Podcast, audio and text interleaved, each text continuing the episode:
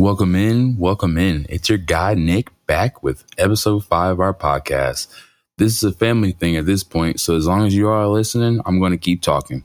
This podcast journey has been amazing so far, and I know it's only been a couple episodes, but there's something nice about truly finding another hobby to kind of lose yourself in. Being an athlete and a competitive person kind of made it to where without the ability to compete in something, I feel like something's missing. I still, of course, go, you know, bowling. I still try to do different things. Like I play pickleball and stuff like that. But there's just something about obtaining a new skill or obtaining a new hobby that's just, it's refreshing. So with this, in my mind, it's a competition to see how much more crisp these episodes can become over time. And I'm only competing with myself, so that's ultimately the best part. Uh, this pod definitely is going to be called The Tangent because I wanted to revisit a couple of topics from last pod and expound if I could because I had some more come to mind. So as always, sit back, indulge in what you indulge in, and let's have another great one.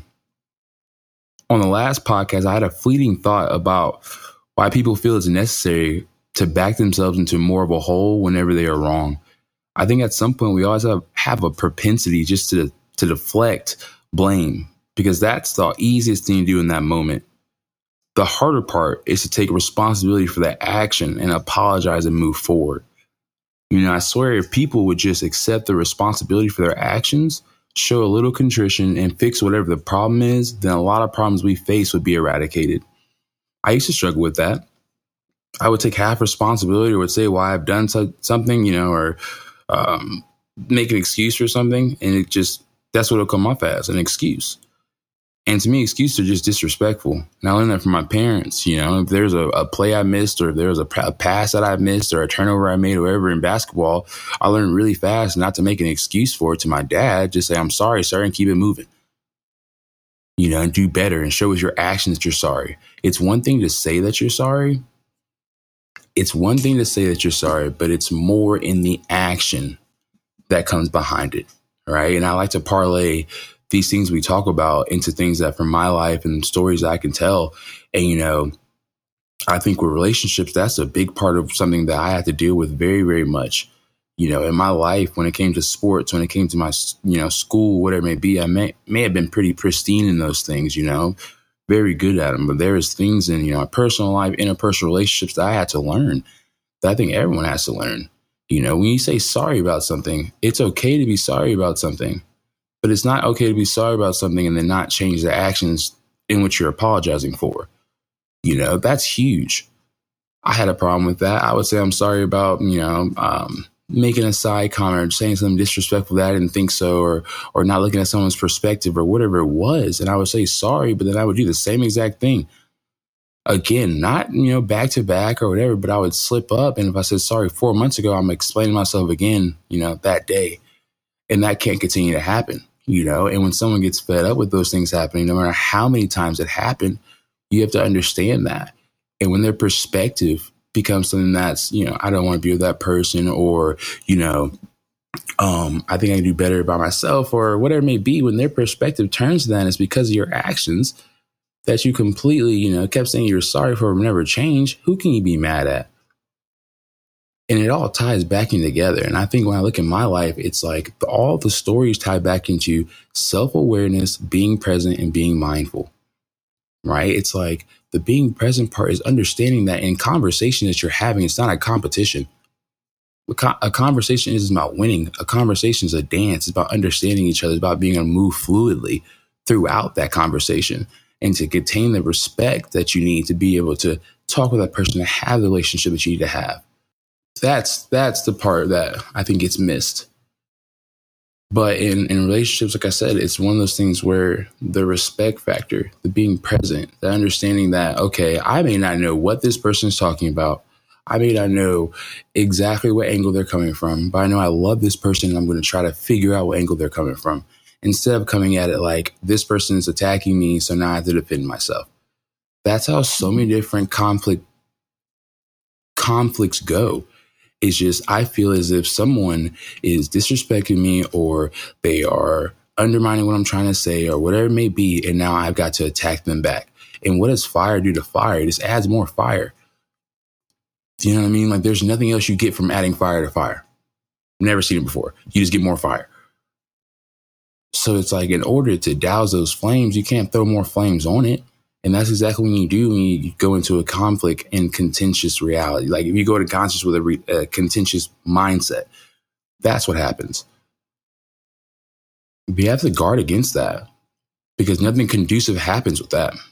You know, I had a situation happen where two people couldn't understand that, you know, there was more to what they were doing in that moment. There was severity that was coming with how much they were disrespecting each other and they didn't understand it they weren't able to put the situation into an overview and see should I be making these remarks right now with the people around? Should I be saying these different things in this area? No one was thinking that today. And it's like you had to be mindful, you had to be present and self aware because you never know who's listening. You never know who's listening. You never know what can be affected by who's listening. So protect yourself at all times. But at the same time, this all comes back to if you're wrong in a situation, accept responsibility, apologize, and then change your course of your actions so that you can show your actual contrition. That's how you build trust back. And like I said, take on relationships, you know, that's how you build trust back is that person now six months later that you did something you said you weren't going to do it again and you do it six months later it's like i don't care if we had the most peachy time the entire time. You said you never do that again and you did it again and i don't forget. So when that happens and someone says it's over where it be you can't get mad at anyone but yourself. Because you were shown the blueprint of what not to do and you know, I get lucky in a situation when I when I talk about blueprints and what not to do. I think of my brother and sister, it's like in so many situations they got to show me what not to do, being the elder siblings of myself. And it's like I got to see it in real time all the time and got to move accordingly. I didn't get in as much trouble as my brother and sister because I saw them get in trouble. If I saw someone do something to get into, you know, a negative situation, a negative consequence, why would I follow that? That's not smart. And so my entire, you know, childhood, I got to watch, you know, when two make a mistake, my, my brother and sister weren't infallible, so they made mistakes. And I got to say, I'm not going to make that mistake. I made mistakes, surely, but I try to make the same ones that my brother and sister made because I got to see them. But again, it's just being able to be present, be mindful, understand what's going on, accepting responsibility for your actions, and then making a change for the better. And protecting your energy. We talked about that in the last one a little bit. I got to that point and I didn't get to expound on it I wanted to. Protect your energy is so important. The way that you, you know, move around, the way that, you know, you handle situations are going to be what guards your energy every day. The decisions you make, the things you say, that's how you protect your energy in a situation where something could get contentious and you're able to not do that and contain your respect and contain your energy and not get out of your character, that's when you win. Because being able to control yourself, having self control and not going digging on somebody or whatever it is and allowing a situation play out how it plays out, all you can do is control your mindset and your reaction to whatever is said to whatever is done. You can't do anything else. You let God handle that. You have no bearing on what anyone else thinks, what they say, what they do. And you shouldn't want to. That's a hell of a task, an arduous task. You shouldn't want to. So control what you can control. Do not let anybody get out your character. I have a friend named Garrett Johnson, play wide receiver for University of Kentucky. His name's Juice, so we call him, right? One of the best receivers I've ever seen. But he called, I called him one time I had a problem and I explained my entire problem to him. You know, Juice is a level headed man. You know, um, just his, his, his Curtis gave birth to a beautiful girl, you know, and being able to see the maturation in him has been an amazing thing. But Juice gave me the best thing that I've taken from, you know, one of my friends in a long time was just, I told him the situation, I told him my reactions, what I wanted to do. And one of them was something that was not Nick Haynes.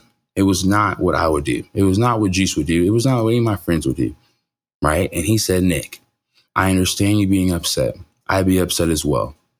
He said, I can't tell you what to do, but what I can say is we don't let anyone get us out of our character. We don't let anyone get us to be someone other than who we are. And that stuck with me. And I've said that for a long time. I'm going to continue to say that. And I believe in that is that no one's going to get us out of our character and turn us into something that we are not. When they read the story, we're going to stay true to who we are. This is what you're supposed to do. So that's what we're going to do. We're going to stay true to it. So in a situation that's contentious, a situation that, you know, tempers are flaring, we're going to be the calm ones. Now, again, again, that does not say that we don't meet force with force or whatever it may be. That's not what I'm saying at all. What I'm saying is there's no conflict, there's no problem between two people in an environment, whatever it may be, social environment, work environment, a relationship, whatever it is that cannot get through to each other with a actual conversation. And if you can't have a conversation with somebody where they understand their reactions, get mad and yell and whatever it is, then you know who someone is. When someone shows you their true character, you believe them. When someone shows you their true character, you believe them if someone tells me that they don't, you know, they're not a hothead, but every time we play basketball, they're getting hot, or every time we, we're in a football game, uh, they're going to flag a personal referee or something like that, or something just, you know, just something crazy, or like they're doing crazy after the play or whatever it is, or uh, we're in playing a video game and they get mad, throw the controller all the time, whatever. You tell me you're not a hothead, but you do all that stuff. What does that make me think? You're either delusional or a liar. And you could be both. It could be both. But I'm just saying, you can't show something and then say something else and think someone's going to believe in that. That's not it.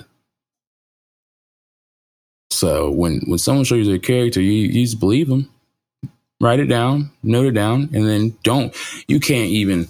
It's like it's like um, if you're at work and you tell somebody or you do something whatever it be, and they tell everybody else, right? And they'll make you look bad or whatever it is. It's like, okay, so duly noted. Now, if I go do somewhere it may be, and I think, you know, I'm not telling that person because A, they can't not shut their mouth, and B, made me look bad. Even it was in, you know, perfect situation where I was, you know, in the right. She still made made where I look better. he made look where I look bad. So it's like you've got to when someone shows you who they are, note it in your head, and move accordingly. That's what's important. That's the awareness that, like, as we keep going in this, I'm going to continue to talk about is there's an awareness in which you need to have in order to maneuver in these situations the right way. And it's like there's a way that you can continue to hold the respect for yourself and other people in the way you talk to them and in the way that you show conviction in your actions. Being convicted, you know, as someone who has been blessed with the opportunity to lead teams, been blessed with the opportunity to lead, you know, just school groups, stuff like that. Like just been blessed to lead in different avenues at work, you know, in social you know, groups, you know, just just you know, being able to be in leading situations. Being convicted is the most important thing that I've seen. The best leaders are convicted. The best leaders, when they say they're going to do something, they do it. And that's number one, you know? And I think when it comes down to it, when you lead yourself, because that's ultimately what we're all trying to do is lead ourselves, being convicted should be the number one thing you're thinking about. Because being convicted leads in you having integrity. You can't be convicted and somehow not have the integrity. That means you're not, when no one's looking, what are you going to do? You're going to do what you said you're going to do. So being convicted is. So I always go back to that point 100%. Conviction is one of the most important things. Conviction is what's going to lead to that discipline that you need as we lead ourselves.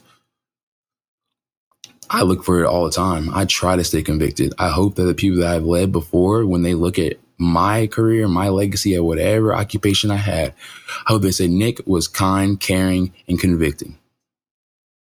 I, that's what I hope they say. You know, you know, there's some things that you want to be fair but firm. There's things there's things that you want to be known for, you know, or at least I want to be known for. And those are those things. Like I want people to say that I had a good relationship with Nick, but Nick also held me accountable to doing what I need to do. Nick also was there to support me when he said he was going to support me. Those are the things that are really important. People remember what you did for them. People remember what, how you cared for them. They don't remember the titles, the accolades, all of that. They remember how you treated them. So that's always something I try to live with. I try to be convicted. I try to keep that in mind whenever I'm living life, whenever I get up and leave and go to my job and do different things throughout the day. I just try to, if I say I'm going to do something for somebody, I try my hardest to get it done for them. And I think that's been really, really good for me. And as I continue to go forward in different avenues, different projects, everything I try to do, I'm going to continue to do that. But yeah, accepting responsibility is tough. It's tough. You know, it's hard to fall into that. It's hard to fall into when something goes wrong, being able to say, that was my fault, I'm sorry, and it won't happen again. Because it's really easy to say, but, but, but, or point the finger at someone else. Even just prolongs the inevitable, which the inevitable being, they're going to figure out that it was you that did whatever the wrong thing was. And then you look way worse because the whole task was just drawn out because you couldn't say, yeah, that was my fault. So now you're looking for who did it, looking for the breakdown system or where it may be. And it's like, oh, it was clearly this person. Why did they just say that? We asked them. So now you look worse in the eyes of multiple people. Instead of just coming up and saying, you know, the buck stops here. It was my fault. I did it. I'm sorry. You know, I've had situations where I've had to do that. You know, I had a situation at work when I had to do that. And it was a crazy situation because I wasn't even the person that was technically in charge, but I was given the criticism like I was in charge. And I understood why. Because the person said, You're in this position to make these decisions. And I didn't make an excuse to say, but it was this person or but it wasn't mine or but I'm not even in that position where I said, Yes, sir, you're right. I'm sorry. It won't happen again. And from that day forward, whenever I stepped into that Chick fil A, I made decisions like I was the boss. Because that's what I was told that I needed to go do. So it's it's things that, you know, when you accept a responsibility and you just say that, people give you more of that leash. I think that if I would have made all those excuses, the thing, the the solution wouldn't have been, hey Nick, whenever you're here, I need you to think like an owner, act like an owner. It would have been that kid's not ready. He's like, no, I proved them right because my track record after that became very impeccable. So in in this, what we do in this life as we're living it, we just we have to be able to lead ourselves. That's what I try to do. I'm trying to lead myself, and I'm not perfect. I'm not infallible. I don't even try to. I don't even want y'all to even think I even think that. I am not. I think the best thing about this is the fact that I'm coming to you and telling you that I'm not, and telling you what I'm trying to do. I'm actively doing. I'm actively trying to be better. I'm actively trying to be a positive person. I'm actively trying to be happy. And it's like, I have to work on those things because it's a tendency of people sometimes to lean into the negativity, to lean into the woe is me mentality. And we can't fall into that. But That's all I got for this one, you guys. I'm sorry that was a, like I said, I had some stuff in the last podcast that, man, I just wanted to really, really expound upon. And I had to really explain myself in that and just give more because I thought about it all the time. I was going to work and everything. I was just like, what is the reason behind people just digging that hole? Right? It's like, it's the convenient thing. It's easier. But it's like, we're not here to choose the easy path. The easy path goes nowhere. The easy path gets you back to point A. We're trying to go to point Z, which means in some of these hard situations, some of these tough conversations, we've got to continue to be honest, be convicted, you know, and be ourselves and be able to show contrition whenever we're sorry and then back it up with our actions. So that's what you're supposed to do. That's what, you know, my coaches, my mentors, my mom, my dad, my sister, my brother, my friends, with people that, you know, around me. That's what we all know. It's what I was taught for my entire life. But like I said, so we're going to stop here. Um, I'm very, very, like I said, excited to be here with you guys. I love doing this. I love being able to talking to the mic with you guys and just explain things and be able to have moments where I can come in and have a conversation. You know, I hope it was something that you guys enjoyed. And wherever you are, whatever you're doing, I bet you're having a great morning, a great evening, a great afternoon, great midday, whatever it is. Be easy, y'all.